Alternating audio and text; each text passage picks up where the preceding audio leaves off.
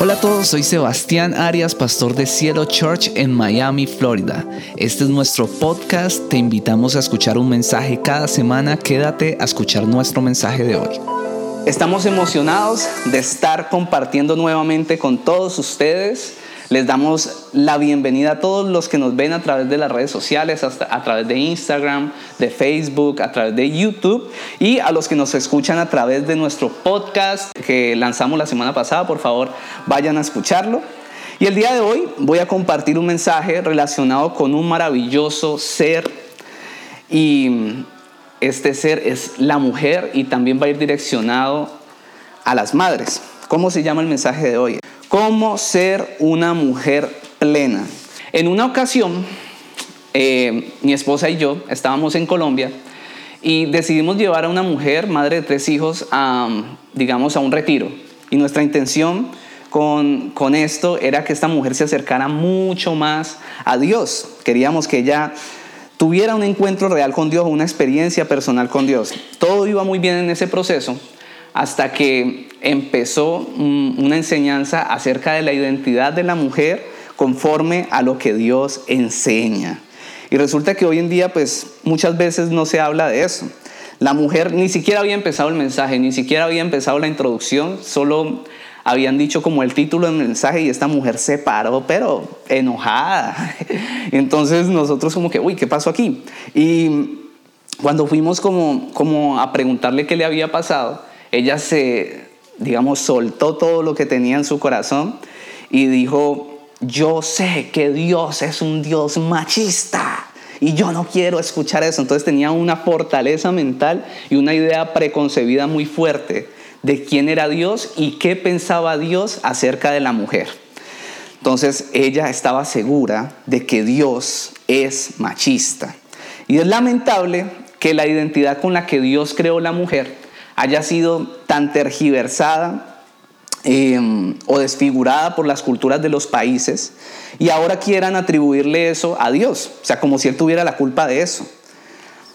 Que el Dios de la Biblia es un Dios machista, que Dios tiene a la mujer en poco valor, es una afirmación completamente falsa.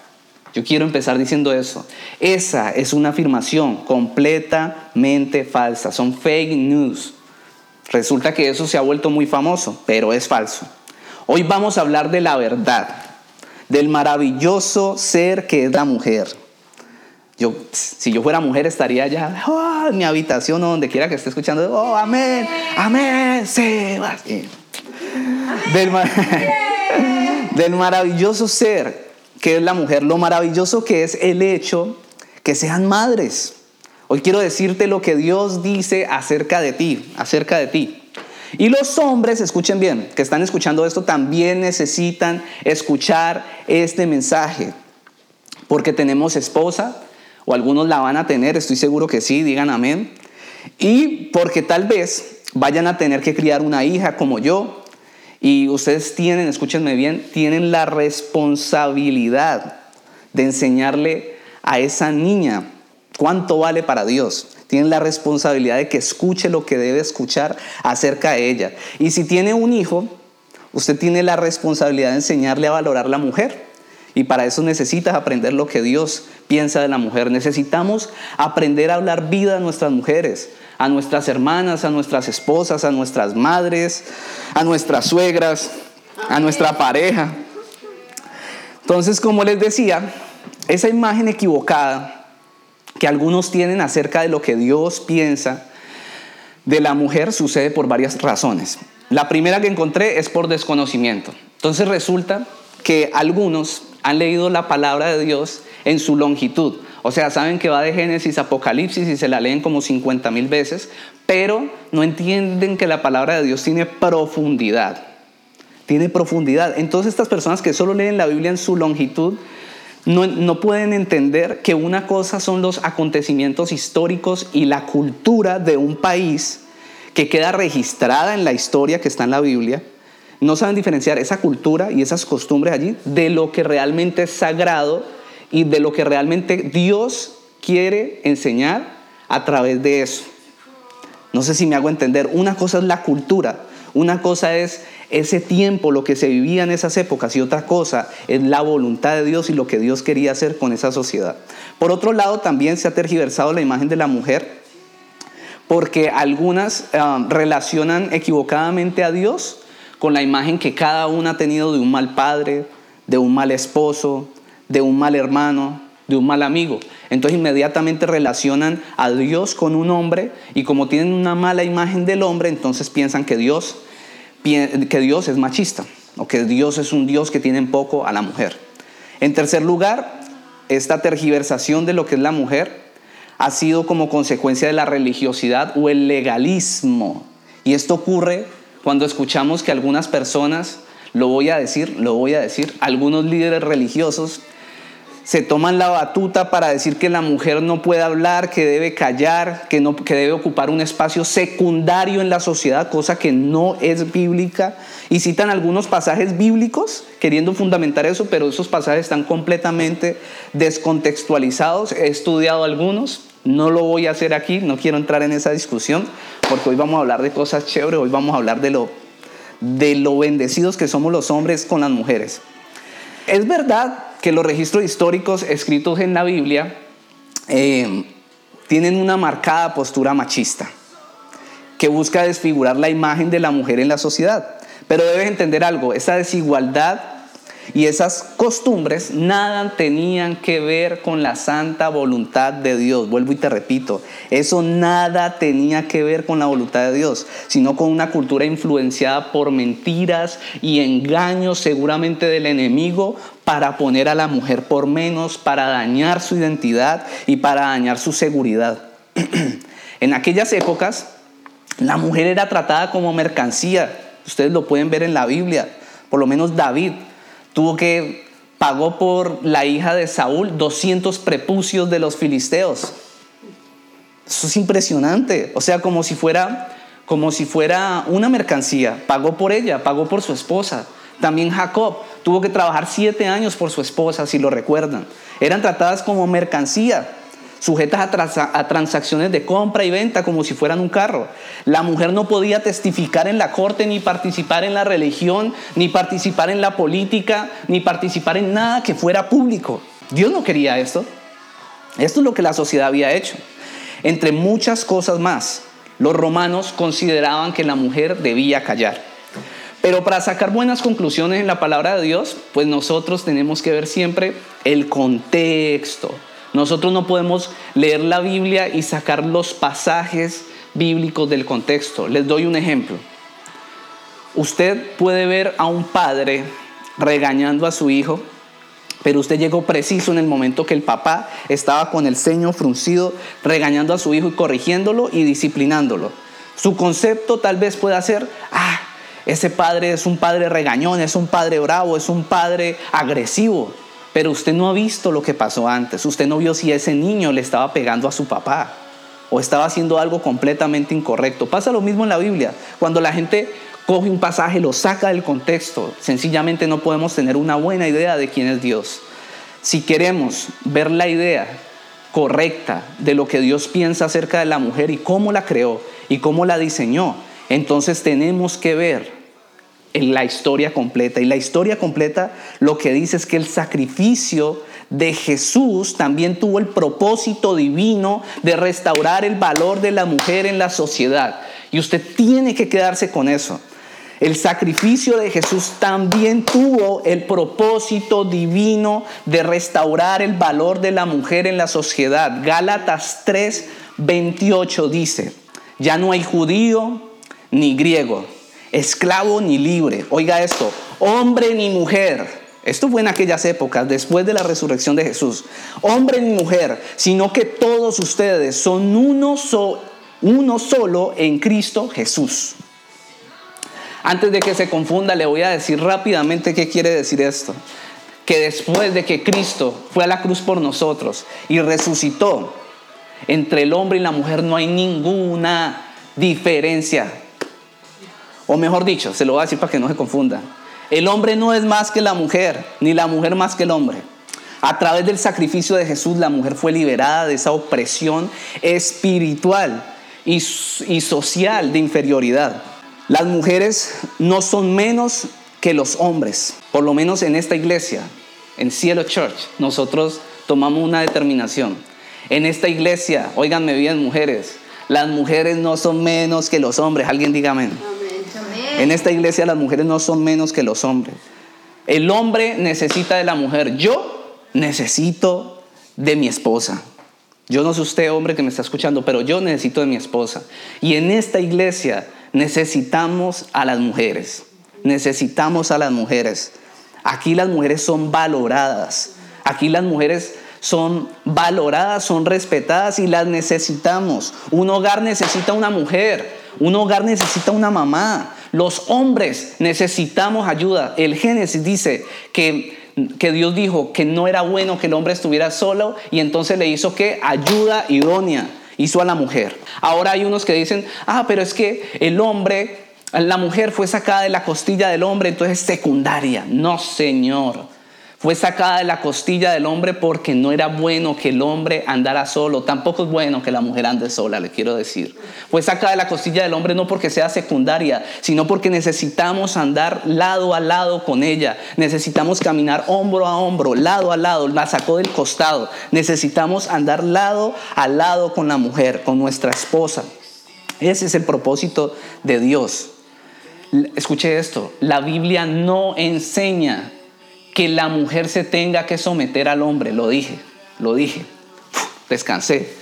No enseña que la mujer se tenga que someter al hombre. La Biblia enseña que la mujer se tiene que someter al esposo, a su esposo, no al hombre. Hay hombres que quieren someter a todas las mujeres. No, no, no, no, no. Enseña que se debe someter a su esposo, al liderazgo de su esposo en el hogar, al liderazgo de su esposo. Así que usted, cualquier hombre por ahí de la calle no puede venir a maltratarla diciéndole que usted es secundaria y se tiene que someter a él. No, no, no, no, no. Así no es. Y deben someterse a su esposo bajo un principio de respeto. Es decir, usted no tiene por qué someterse a un hombre que quiere obligarla a deshonrar a Dios. Usted no tiene que someterse a un hombre que no responde por sus hijos. Usted no tiene que someterse a un hombre que no es responsable en su casa y que cada que llega la golpea. Eso no es lo que enseña la Biblia. Esto es bajo un principio de respeto. Las mujeres no son menos que los hombres, en esta iglesia por lo menos. Las mujeres simplemente, o las mujeres y los hombres simplemente somos diferentes. Y todos sabemos que en la diferencia hay fuerza, en la diferencia a través de las cosas diferentes que Dios nos ha dado, podemos hacer cosas grandiosas. Por lo menos en mi caso con Angélica, yo sé que ella tiene unas habilidades diferentes a las mías, pero cuando las unimos hacemos cosas grandiosas, como esta iglesia que estamos levantando para Dios. Alguien dígame. Dios es el mejor diseñador y creo que todos sabemos o deberíamos saber que esas diferencias son las que nos hacen fuertes. Entonces, en primer lugar, el día de hoy quiero enseñarle cómo debe de ser una mujer plena. Y lo primero que debe hacer una mujer plena es entender que Jesús dio todo por la mujer. Quiero hacer bastante claridad en esto, sé que ya lo dije un poco, pero ese es el primer punto. Entender que Jesús dio todo por la mujer. Los que están tomando nota ahí lo pueden poner. Juan 21, 25. Dice que Jesús hizo tantas maravillas que si se escribieran los libros no cabrían en el mundo. Entonces resulta bastante especial que el Espíritu Santo guió para que quedara registrada precisamente la historia de tantas mujeres redimidas por su amor eh, y mujeres que eran rechazadas, ¿no? Y mujeres que eran rechazadas por la sociedad. La mujer con flujo de sangre, la mujer samaritana en el pozo y la mujer adúltera son unas de ellas. Usted no sé si se ha preguntado ¿Quién fue la primera? Esto es para los que dicen que las mujeres no pueden compartir la palabra de Dios. ¿Quién fue la primera persona en compartir la buena noticia de la resurrección de Jesucristo? Marcos 16, 9, 10 dice, cuando Jesús resucitó en la madrugada del primer día de la semana, se apareció primero a María Magdalena, de la que había expulsado siete demonios. Ella fue y avisó a los que habían estado con él que estaban lamentándose y llorando. Fue María Magdalena. ¿Por qué una mujer tuvo el privilegio de anunciar el Evangelio por primera vez? Para mí, la verdad, no es ninguna coincidencia. Para mí, que la primera aparición de Jesús fuera a María Magdalena hace parte de un propósito divino de Dios, de redimir a la mujer, de dignificarla y reposicionarla en un lugar de honor, de igualdad frente al hombre en la cultura en la sociedad. Y lo hizo en contra de la cultura que había en esa época. Las quería honrar. Le dio el privilegio de ser la primera en anunciar las buenas noticias de la victoria de Jesús sobre la muerte. Escúcheme bien, nadie, nadie, si quiere revíselo, nadie en la historia de la humanidad dio tanto por la dignificación de la mujer como Jesús. Sencillamente porque Dios creó la mística, la hermosura, la majestuosidad, el encanto de la mujer.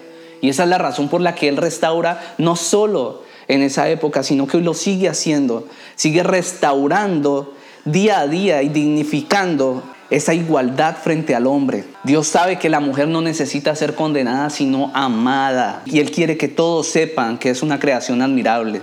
Jesús también fue a la cruz para liberar a la mujer de su inseguridad, de su vergüenza, de ser condenadas, culpadas. Jesús fue a la cruz para librar a la mujer y desatarla de la opresión que la cultura levantó en torno a ella. Mujer, mamá, que me estás escuchando. A ti no te define tu pecado, tus errores, tus frustraciones. Tú eres definida por la gracia de Dios, porque Él dice que eres una hija de Dios. Tú eres definida por lo que Dios dice que eres. Y tu meta no es ser, no es ser perfecta. Tu meta no puede ser ser una mujer perfecta. Tu meta es que tú estés en un constante progreso, que tú crezcas, no comparándote con las demás, comparándote con lo que tiene la otra o comparándote con el esposo o la casa que tiene otra mujer. Tu meta es crecer tú misma, tú misma, crecer frente a ti. El segundo punto para ser una mujer plena es la sabiduría. Una mujer o la mujer plena es sabia.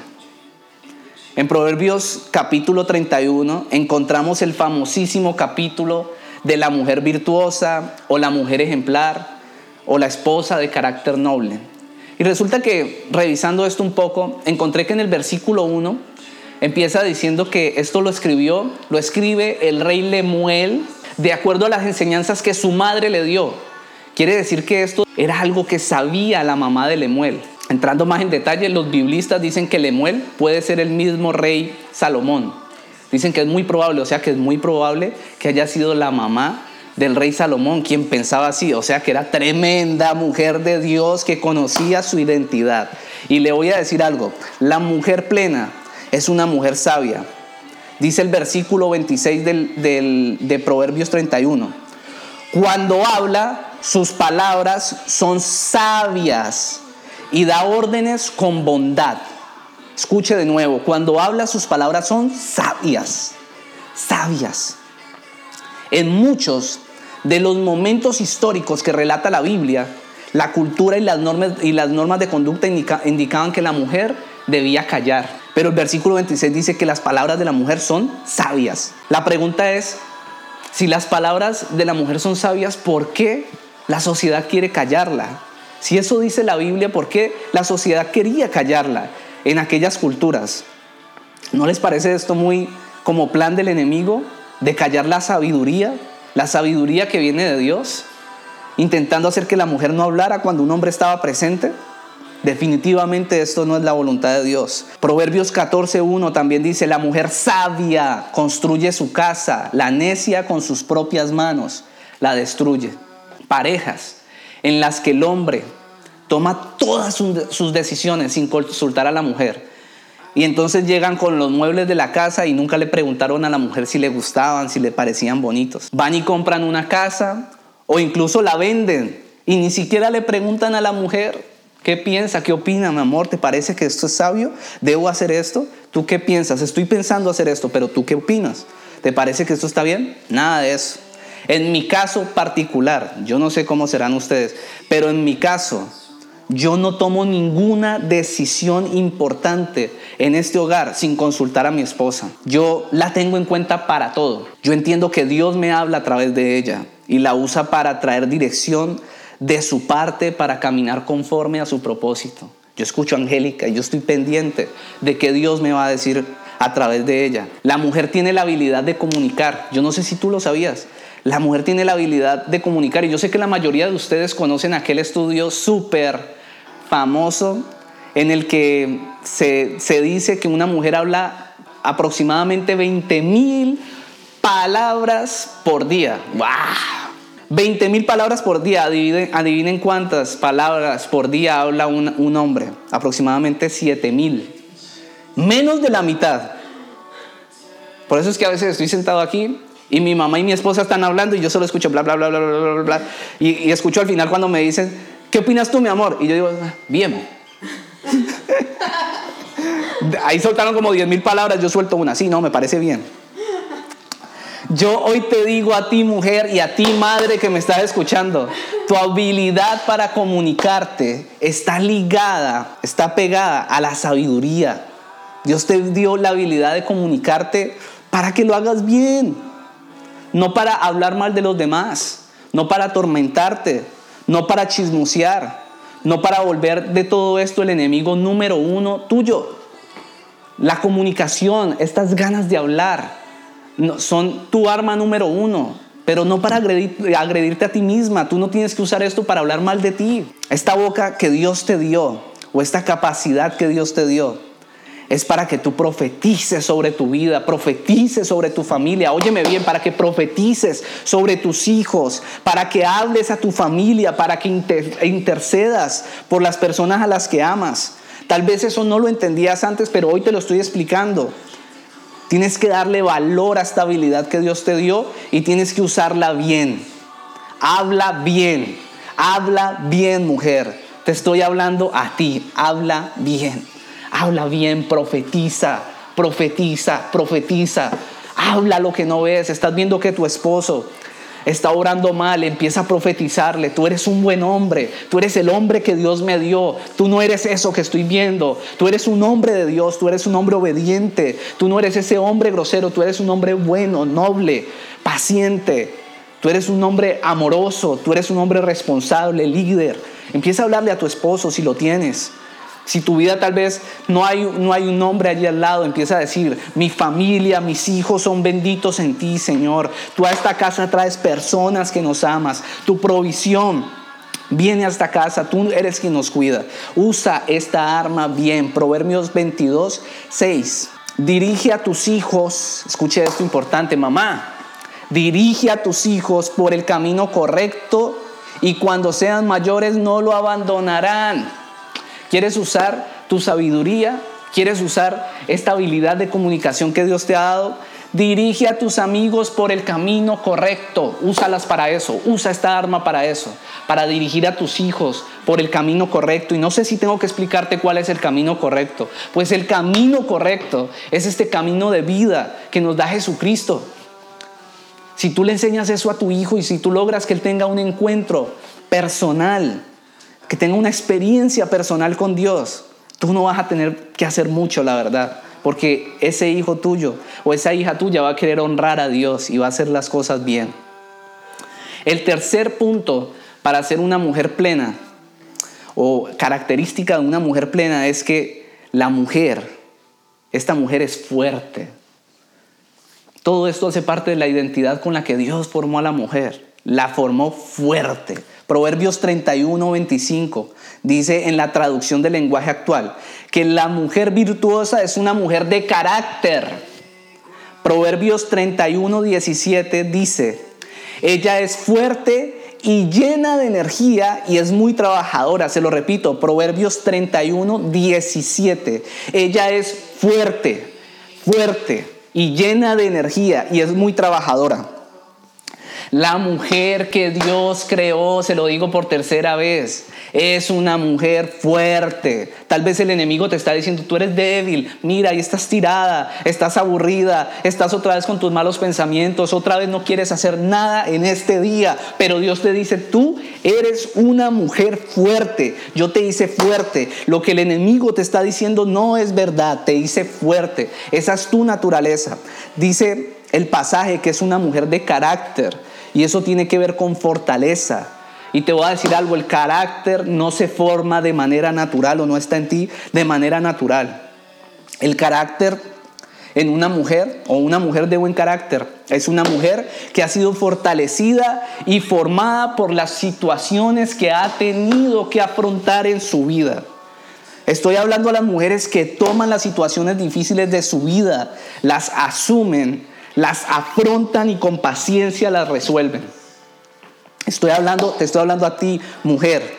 El carácter solo puede ser formado a través de los momentos difíciles a través de los dolores, a través de las lágrimas, a través de los fracasos, de las pérdidas, a través de esas situaciones donde nos vemos sometidos, donde se ven sometidas a desiertos, a traiciones. ¿Sabes cuándo es formado tu carácter? Cuando tienes que perdonar, cuando tienes que amar y no quieres amar. Ahí es formado tu carácter. Mujer, tú eres fuerte y tú puedes hacerlo. El carácter es formado también cuando las circunstancias no te amargan, sino que sacan lo mejor, la mayor fortaleza de ti. Y si tú quieres ver el mayor esplendor de la fortaleza de una mujer, espérate a que sea madre. Alguien diga amén. Espérate a que sea madre para que veas el mayor esplendor de la fortaleza de una mujer. En mi caso, yo siempre vi a mi esposa como tan frágil, tan linda. Y la gente en la sociedad suele, decir como que el sexo débil, ¿qué cuento de sexo débil? Eso no es lo que dice Dios, eso no está en la Biblia. La Biblia dice que la mujer que Dios hizo es una mujer fuerte, es una mujer fuerte. Y cuando mi esposa estaba embarazada, a menos de un, como a un mes y medio ya de dar a luz, tuvimos que tomar la decisión de que ella viniera a este país y yo todavía no podía viajar. No pude viajar sino hasta el último día, faltando cinco horas para que nuestra bebé naciera. Y este mes y medio fue durísimo para Angélica. En estos días la escuchaba hablar del testimonio y lloraba casi todos los días. Casi todos los días lloraba porque era difícil para ella. Estaba en una casa que no era la de ella y aunque se le atendía muy bien, no era su casa y no estaba conmigo. Y pensaba que posiblemente, pensábamos que posiblemente iba a tener que dar a luz solita. Pero esta mujer estaba allí fortaleciéndose en quién? En Dios, en Dios, en Dios. Buscaba al Señor y pegada de una canción que escuchábamos los dos acerca de estar quietos. Ella se fortaleció y Dios nos dio la victoria y pudimos estar juntos en el parto. Pero ahí no termina todo. Cuando pasó, no sé, un mes o dos, fui operado de los maxilares. Mi mamá tuvo que viajar acá a Estados Unidos y nosotros ya estábamos en Colombia.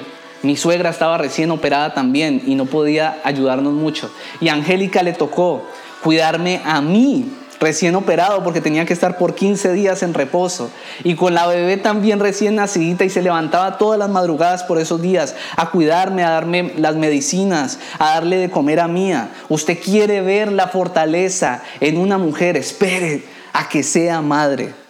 También tuve que ver a mi mamá. Hablo de las madres que yo he visto. Yo creo que tú has visto la tuya también. O tú misma sabes que has sido una mujer muy fuerte, mi, mamá, madre de tres hijos conmigo, la vi levantarse todos los días por muchos años, muy temprano en la mañana, organizar el almuerzo, salir a trabajar, organizar un poco el almuerzo. No lo completaba, se iba a trabajar, volvía al mediodía, terminaba el almuerzo, servía para ella, servía para mí y para mis hermanos. Y después seguía ir trabajando. Y a pesar de todo esto, de todas sus ocupaciones, jamás fue una mujer ausente ni una madre ausente. Yo estoy seguro que ustedes también son mujeres y madres esforzadas, porque es la naturaleza con la que Dios las creó. Tú eres una mujer fuerte, tú eres una madre fuerte, Dios te creó así. Si eres madre o si eres o si me está escuchando allí alguna mujer, estoy seguro que sí, y estás pasando un tiempo difícil, tengo que decirte que estás diseñada para desarrollar un carácter espléndido. Esa es la voluntad de Dios. La mujer plena es una mujer de carácter. La mujer virtuosa es una mujer de carácter. Estás diseñada para aguantar situaciones extremas y pasarlas en victoria. Voy para el cuarto punto. La mujer plena es una mujer que conoce su valor.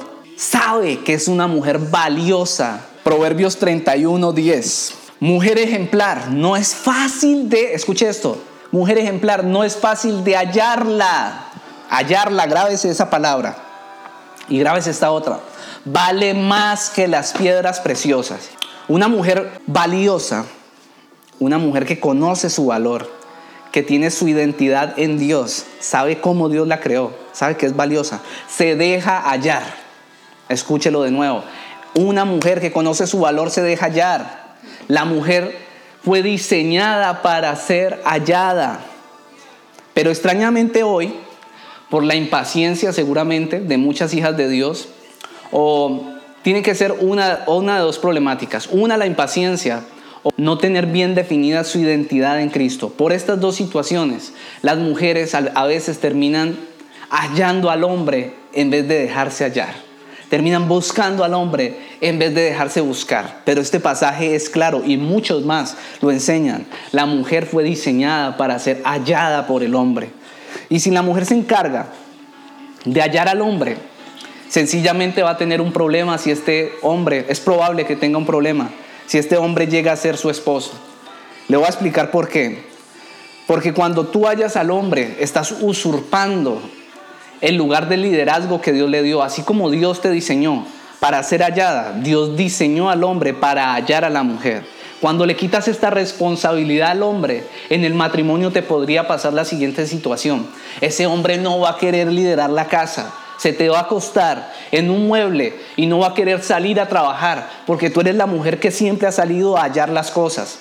Y después no vas a tener como decirle, mira, párate de ahí. Entonces desde el principio deja que el hombre te halle. Tú vales mucho. Hay un hombre que quiere pagar el precio por ti.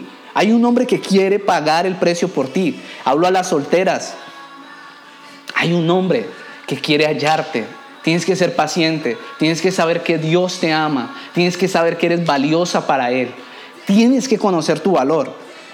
En mi caso, siempre hablo de mi caso, a mi hija le quiero enseñar cuánto vale para Dios. Cuando un hombre, no sé por qué pienso eso de siempre, ustedes van a decir, no, Sebastián va a ser receloso conmigo. bueno, de pronto sí.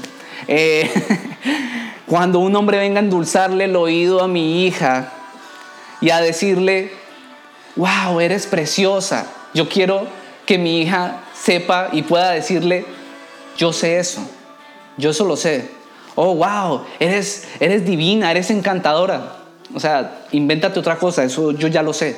Yo ya lo sé porque desde el vientre de mi madre, mi papá y mi mamá y Dios me dijeron, se encargaron de enseñarme cuánto valía yo para ellos, cuánto valgo yo para Dios. Yo conozco mi valor. Yo no necesito que nadie me lo esté recordando porque yo estoy segura de quién soy en Dios. Yo sé cuánto valgo. Y yo les invito a que usted, si tiene una hija, le enseñe lo mismo. Que le enseñe qué valor tiene que es valiosa en su casa, que es valiosa en su familia, que es valiosa para Dios. Y a los que tienen sus hijos, enseñarles a valorar a las mujeres. Enséñale a valorar, o tú si eres papá, hablo ahora a los hombres, enséñale a tu hijo, y si eres madre también, enséñale a valorar a, valorar a la mamá. Enséñale el valor de una madre. Enséñale cómo Dios ve una madre. Enséñale a honrar a su mamá, a honrar a las mujeres, a honrar a su hermana, a cuidarla, a respetarla, a hacerla respetar. A mi hija le quiero enseñar cuánto vale para Dios, quiero enseñarle que es sabia, que es amada por Dios, que el valor que tiene es incalculable para Él y para nosotros como padres. Y no debe esperar menos de un hombre. Si en su casa se le respeta, no tiene por qué ser irrespetada. Quiero enseñarle que es respetada por su familia. Y yo quiero enseñarle también que cuando alguien quiera su corazón, antes de ir a endulzarla con palabras, que esa persona, que la persona que quiera venir a enamorarla tiene que ir primero a Dios, porque el corazón de mi hija se lo entregamos desde que nació a Dios. El que la quiera va a tener que pedírselo a Dios. Proverbios 31, 11 al 12 dice, su marido puede confiar en ella y ella le enriquecerá en gran manera la vida. Esa mujer le hace bien y no mal todos los días de su vida. Escuche bien, la mujer que se valora, le voy a resumir lo que dice este pasaje, la mujer que se valora trae y añade valor a su esposo, añade valor. Mi esposa sabe cuánto vale. Ella, yo sé que en muchas ocasiones, como todos hemos tenido que restaurar nuestra identidad en Dios. Y ella también lo ha hecho y continúa en ese proceso, pero ella a esta altura sabe que ella vale para Dios. Y eso a mí me enriquece. Cuando ella, cuando la mujer sabe cuánto vale, sabe que enriquece la vida de su esposo. Proverbios 31, 30 dice, el encanto es engañoso y la belleza no perdura, pero la mujer que teme al Señor será sumamente alabada. En esta iglesia, gracias a Dios, todas las mujeres son bellas, gracias a Dios tengo una esposa bella y aquí todos los hombres tienen esposas bellas y las mujeres que vienen a esta iglesia, mejor dicho, hombres si me están oyendo, tienen que venir a Cielo Church, aquí las mujeres son bellas, pero les voy a decir algo, el valor de ustedes, mujeres, no se mide por la belleza física, eso es lo que dice ese pasaje. Tú no tienes que estar atada, tu seguridad no tiene que estar atada a tu belleza física, tu valor agregado, tu mayor valor es que eres una mujer que teme a Dios, que obedece a Dios, que quiere caminar con Dios. Ese es tu verdadero valor. Tu verdadero valor, lo que te hace ver bella es eso. Saber que eres valiosa, que tú tienes que tú tienes fuerza, que eres sabia, que eres confiable, que eres trabajadora, generosa y noble. Y en último lugar, ya para terminar, la mujer plena es una mujer segura, segura, segura. Proverbios 31, 25 dice así, se reviste de fuerza y dignidad. Esta mujer virtuosa se reviste de fuerza y dignidad y afronta segura el porvenir. Puede que la cultura, como les dije al principio, haya querido venir a atacar la identidad de la mujer, haya querido venir a atacar sus capacidades y haya generado que muchas mujeres estén inseguras y dudando de sus capacidades. Pero una vez que la mujer entiende su identidad, no le queda otra salida que sentirse segura. Es importante que tú entiendas tu identidad en Dios. Y eso te va a hacer feliz. Yo veo tantas mujeres infelices en mi caminar diario. Me parece impresionante. Es porque no entienden su identidad. Cuando tú entiendes tu identidad, no te queda otro camino que ser feliz, que caminar segura. Mujer, debes ser feliz. Debes hoy, después de salir de este mensaje, hacer una oración y decirle a Dios, hoy me determino a ser feliz, mamá. Ese bebé no es una carga, ese bebé no es una maldición. La Biblia dice que un hijo, bajo cualquier circunstancia, es una bendición. Los hijos son herencia de Dios. Nada que heredemos de Dios va a ser malo. Yo te lo puedo decir. Yo sé que es demandante. Hoy en día lo he podido entender. Es demandante. Llevo un año y tres meses trasnochando. ya me tocó morir a mi sueño. Pero la mayor bendición que podemos tener. Un hijo bajo cualquier circunstancia es una bendición. Una mujer segura no está asustada por lo que viene. Una mujer segura no está preocupada por lo que ha de venir, ni anda angustiada porque está segura en que su fortaleza viene de Dios, en que sus necesidades son suplidas por su Padre, por su esposo que es Jesucristo que no va a tener que pasar necesidad porque Dios está con ella, porque sabe que tiene un Dios que pelea por ella. A ti te estoy profetizando, mamá, Dios cuida de ti. Dios tiene cuidado de las cosas que necesitas, de lo que necesita tu hijo, de lo que necesita tu hija. Dios te está guardando, está guardando tu casa, guarda tus generaciones. Tú estás segura porque Dios bendice tu familia porque Dios bendice tus nietos, porque Dios bendice tus generaciones, a tu esposo. En el nombre de Jesús, lo confieso. Y allí donde tú estás, yo quiero que inclines tu rostro y vamos a hacer una oración.